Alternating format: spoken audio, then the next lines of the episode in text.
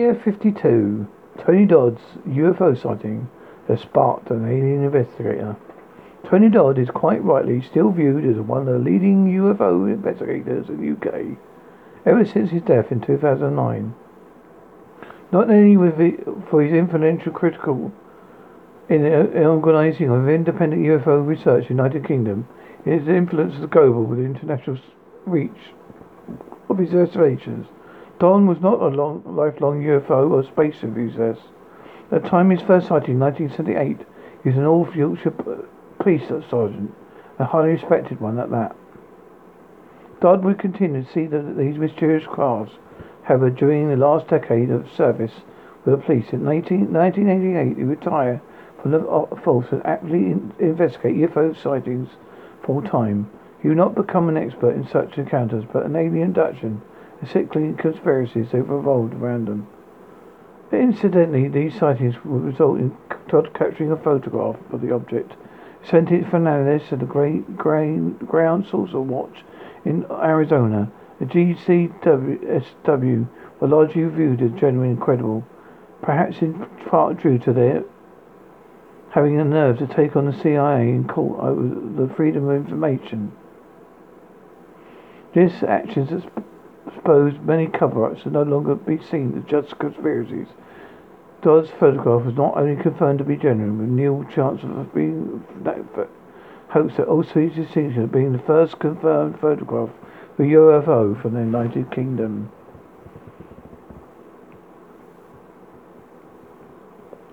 In his opening chapter of his nineteen ninety-nine book, Alien Investigator, Dodd would write about the first time he was witness to a U F O sighting. It was around two thirty a m He was driving around the lonely roads of Skipton as part of his supervising the night patrols. He would, uh, he would most nights, he would had with him a beat officer who he picked up a short while back, as much for company for himself as to give the beat officer some time off his feet. This particular night, a call came over the phone police radio regarding a fanatic housewife whose husband had not returned home. Her instincts had told told him by the time he arrived at the property, the husband would be, would be home, so all the worse for too many. A re- recent tongue lashing from his light angry wife. Even so, their duty band investigated the report. They turned the vehicle into a quiet country road as a shortcut to their destination, the village greenery. The, the, the roads are narrow, and at one point the steep curves in, in them. Facing Dodd to keep his speed at, to maximum. At one of these curve, at one of these curves, both men noticed a glow of light round the corner, as there were no buildings around this road. The policeman confronted, expected to see an oncoming vehicle.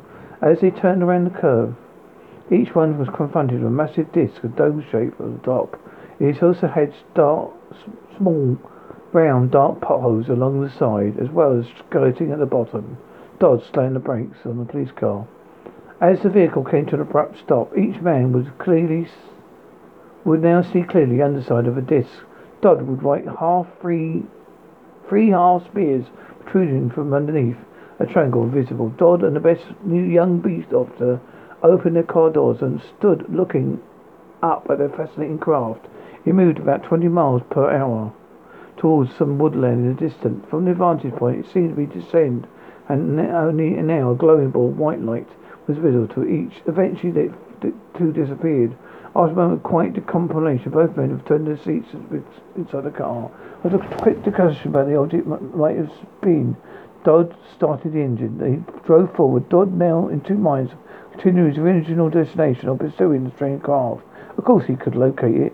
After several minutes, lights again came up in the distance. This time, it's headlights of another police car. As the police vehicle went met. They stopped alongside each officer. Each officer, their windows, doors, their driver's window down, winding down, winding down the rear windows. Did you see it? Did you see it? Said came to such divided as a driver or another police car. Dodd informed him he had. Police, three police officers, strange notes and ideas for for going on their duties. Dodd would, would continue to investigate the missing husband, who was a suspect, no longer missing, but continuing, continued to put his wife in his wife's good books. He returned to the station to make contact with Leeds Bradford and Manchester airports. Leeds, Leeds Bradford radar was shut down in the night, and Manchester had no records of any unknown crafts. Dodd would continue his shift, finishing six p.m., but not but not able to keep put the sight seeing out of his in mind yet. Uh. Mm. Did you see it? Did you see it? Said the sighted voice to the police car. Dodd had phoned in their hand. The three cars explained notes and ideas going on their duties. Dodd would continue to investigate what Missus Habbard, the suspect, was no longer missing, but certainly not in his wife's good box. He returned to the station and made contact with Leeds Bradford, Manchester Pulse. Leeds Bradford radar was shut down on the night at Manchester, had no records of the unknown crafts. Dodd would continue to his shift, finishing at six a.m., unable to put the sighting out of his mind. Dodd would have many other sightings over, over this last decade, and with the police force, he would bring people with him at Elcrest, but eager to see these strange acquaintances, appearances for themselves. Although Dodd didn't actively seek about, speak about his work, mo, mo, most close to him knew of his interests as well as his sightings. One time, for example, his son-in-law, Anthony Grant, who accompanied him in the Yorkshire moors, they negotiated the quiet country lanes, eventually arriving at a hill, where Dodd directed the vehicle towards it. As they reached the top, a large cigar-shaped object filled the, the view. It was hovering silently and lit, lit up and down two like the line of lights along its side. Dodd would state it was as if it waited for us. Two men stared in awe at the huge craft for several moments. Then a bright light emerged and it began to descend, eventually disappearing from light sight. Another occasion, this time the two colleagues were pulled out in the moor late one night when they were round three or four hours and began to look at the nothing consequence with the current place. Dodd would step outside the car to stretch his legs before planning on driving home for the night. He did so to immediately notice a huge craft hovering silently directly un- overhead. It was brightly lit by many colours, like faint fairy lights of Christmas tree. Dodd would never would late, state, state later. His two witnesses were vacated to to the vehicle, and the three men stood watching an outwardly craft.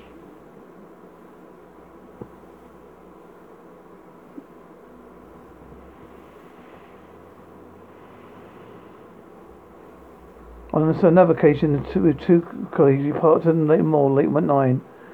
They'd been around three or four hours before they can look through nothing congruence to take place. Dodd would step outside the car to stretch his legs before planning to drive home at night. As he did so, he immediately noticed a large, huge craft hovering slightly directly overhead. It was brightly lit in many colours, like fairy lights and Christmas tree. Dodd was late to stay. His two guests had vacated the vehicle, and all three men stood watching the overhead craft for several moments. They then shot directly upwards at a lightning pace and was gone.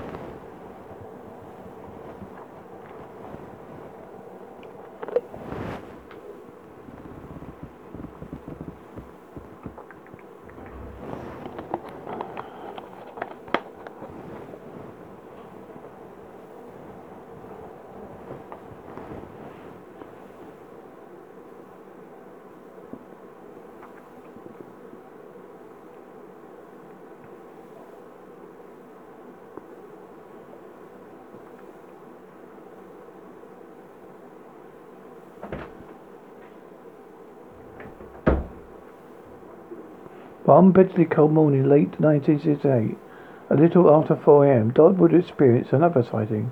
On his usual patrol duties with a beat officer in the passenger seat, the police car was hampered by the fact it had been snowing relatively heavily for several hours. Because of this, they focused the slow, low speed consistently as they travelled along the narrow and twisting roads. Suddenly, they appeared atop of them many hills in the area. Both noticed a bright light in the farmer's field below them. Realising even the most ardent farmer wouldn't be out this time in the morning in the current river, Dodd brought the car to a stop and watched the light. Almost as soon as he did, the mysterious craft began to move. It remained low to the ground, shimmering around the surface with the grace of a champion ice skater. As usual, there's no sound audible. Both men watched the object as it made its way over the fields eventually disappearing into the distance. Dodd would continue to drive out onto the moors, and just when he, not just when he's pleased to, he's called for him to do so, but quite normal for him to spend several hours, four or five times a week, sat watching the skies for otherwise lonely spot in the north of England. Perhaps more informally, he usually did see something. That this, Dodd began to realise, was perhaps not coincidence. Perhaps whatever the intelligence was behind the crafted crafts, they, they were subconsciously calling him to the moors, which is with, with, with his well, with his hand he decided he should attempt to make contact. Dodd would try would take to keeping a powerful torch in the glove box in his car at all times. Whenever he was in the moors, he would see the mysterious crafts. He would stop his car and flash his torch, the object, in an attempt of creating some form of basic communication and acknowledgement. One December morning in nineteen eighty-two, somewhere in the early hours between dusk, the acknowledgement came.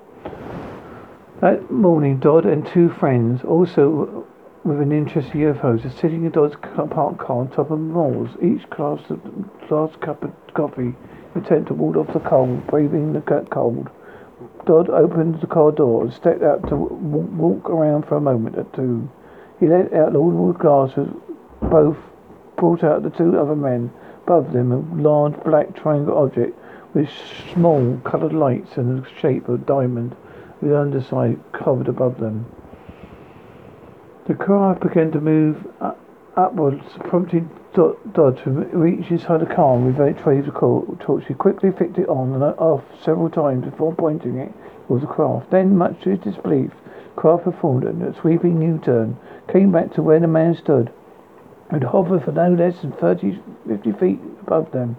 He was so close he could see the erect effect upcoming mineral of the windows. It would liken them to the obscured grass look used in modern bathroom windows, where an amber light, amber beam of light was underside, changed from amber to white and black again. This repeated several times, and it's a very obvious and underhand response to Dodd's signals.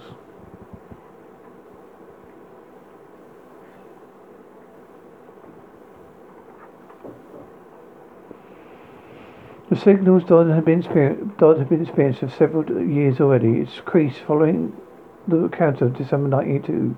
They only reinforced the notion that it was not pure chance that Dodd was present when he appeared. But again, he wondered whether his decision to keep running to the returning to Moors was his or one placed in his mind by high intelligence.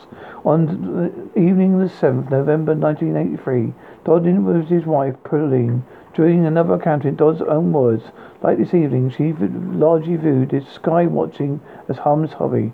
A little before eight p.m, they were driving towards Bolton Abbey and Egerton. Pauline suddenly exclaimed in surprise, "My God, have you seen that?" Dodd had t- turned his attention to where the wife, to his, where his wife's gaze was. She could see his craft overhead, pursuing hundreds of tiny red lights. These crafts would pulse on and off simultaneously. As a married couple watched the craft, it would sweep down towards them. After cl- pass- passing closely over the top of the car, it made its way towards the free stop that ran along the side of the road. It was soon out of sight. Pauline would then would describe the object as similar to a child's spinning top, with certain fewer husbands citing were more significant than mere hobby. The craft would then reach soon and re-emerge and go straight towards the still packed, packed, parked car. It was not travelling on speed, however, which gave Dodd ample time to reach out for the camera. It, as he he kept in the car, as it was moving towards their vehicle again, Dodd snapped several shots of the craft. It would be one of these pictures G C W would confirm as being authentic and genuine.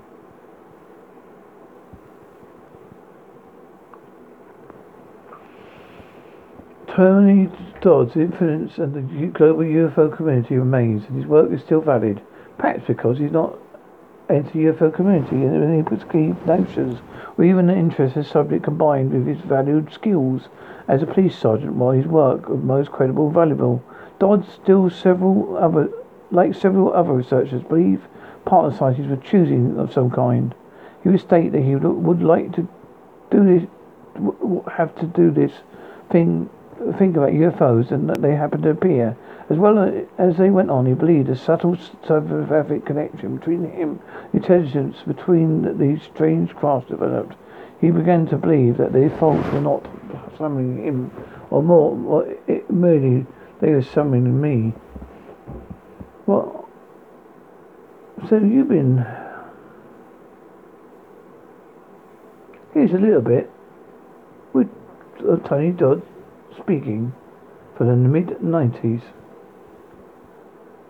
It was twenty years ago, it's a long time. nineteen seventy-eight, when I was a police officer. Um, I actually had a confrontation with one of these things when I was a, a, a, a, a working police officer, and um, I was on duty one night in seventy-eight when me and a colleague actually had a confrontation with one of these things. Where, where was this? This was commonly near Skipton in North Yorkshire, and uh, we, we I was driving a police car, he was the observer, and we came round a bend in a country lane, and there was this thing sitting in the air in front of us, and uh, it was absolutely stunning to see. It was a huge disc, about one hundred feet in diameter, had a dome on the top of it, uh, with what appeared to be portals, darkened portals around the dome.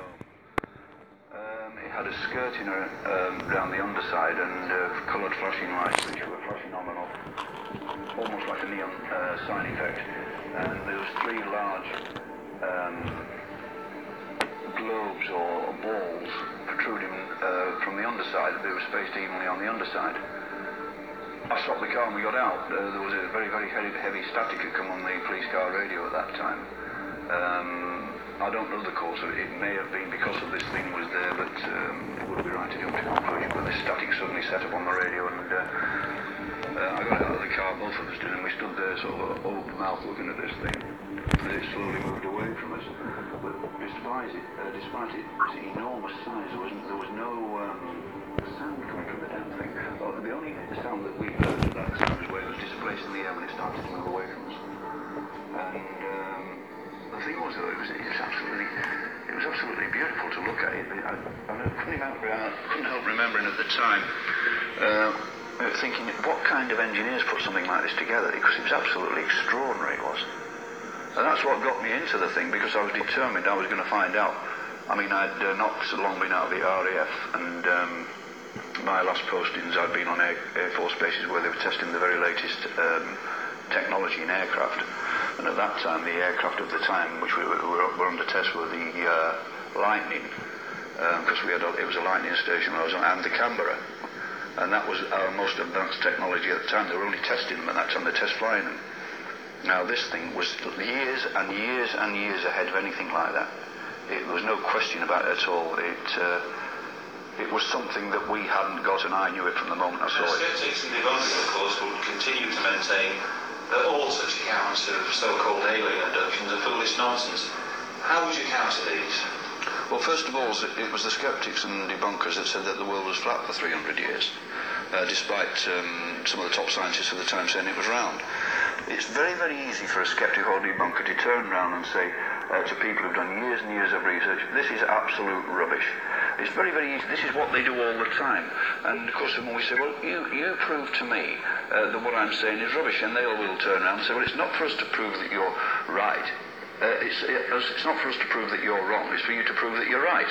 And uh, so we're always going to be faced with this thing. And as much information as you put before these people, they will do their best to put it to pieces. Um, but the facts are the facts.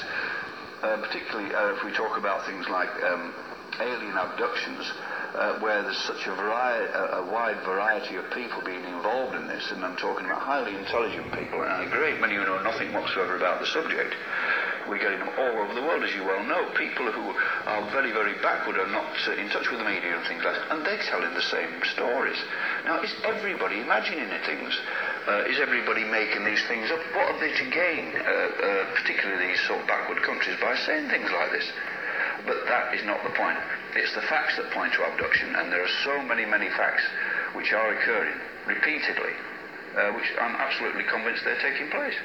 Finally, there are people probably watching this interview and wondering, is this man for real?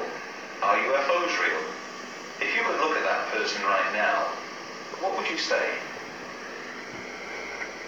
I would say, first of all, seek and you will find. But don't just condemn this subject without investigating it. It's very, very easy to turn around and condemn things just off the top of your head. We've put a lot of time and a lot of years into this investigation, and I can assure you, without any question of a doubt, that aliens are here, aliens have been here for a long time, and aliens are in contact with various elements of the military and other um, countries, uh, diplomats. Uh, it wouldn't be prudent to me to say any more at this time, but if you, you can believe me if you wish. If you don't believe me, well, that's entirely up to you. But I gain nothing by saying these things. Only these are the things that uh, I have uncovered during my investigations. Hi, you've been listening to Area fifty-two, the Tony Dodd U F O sighting that sparked an alien investigator.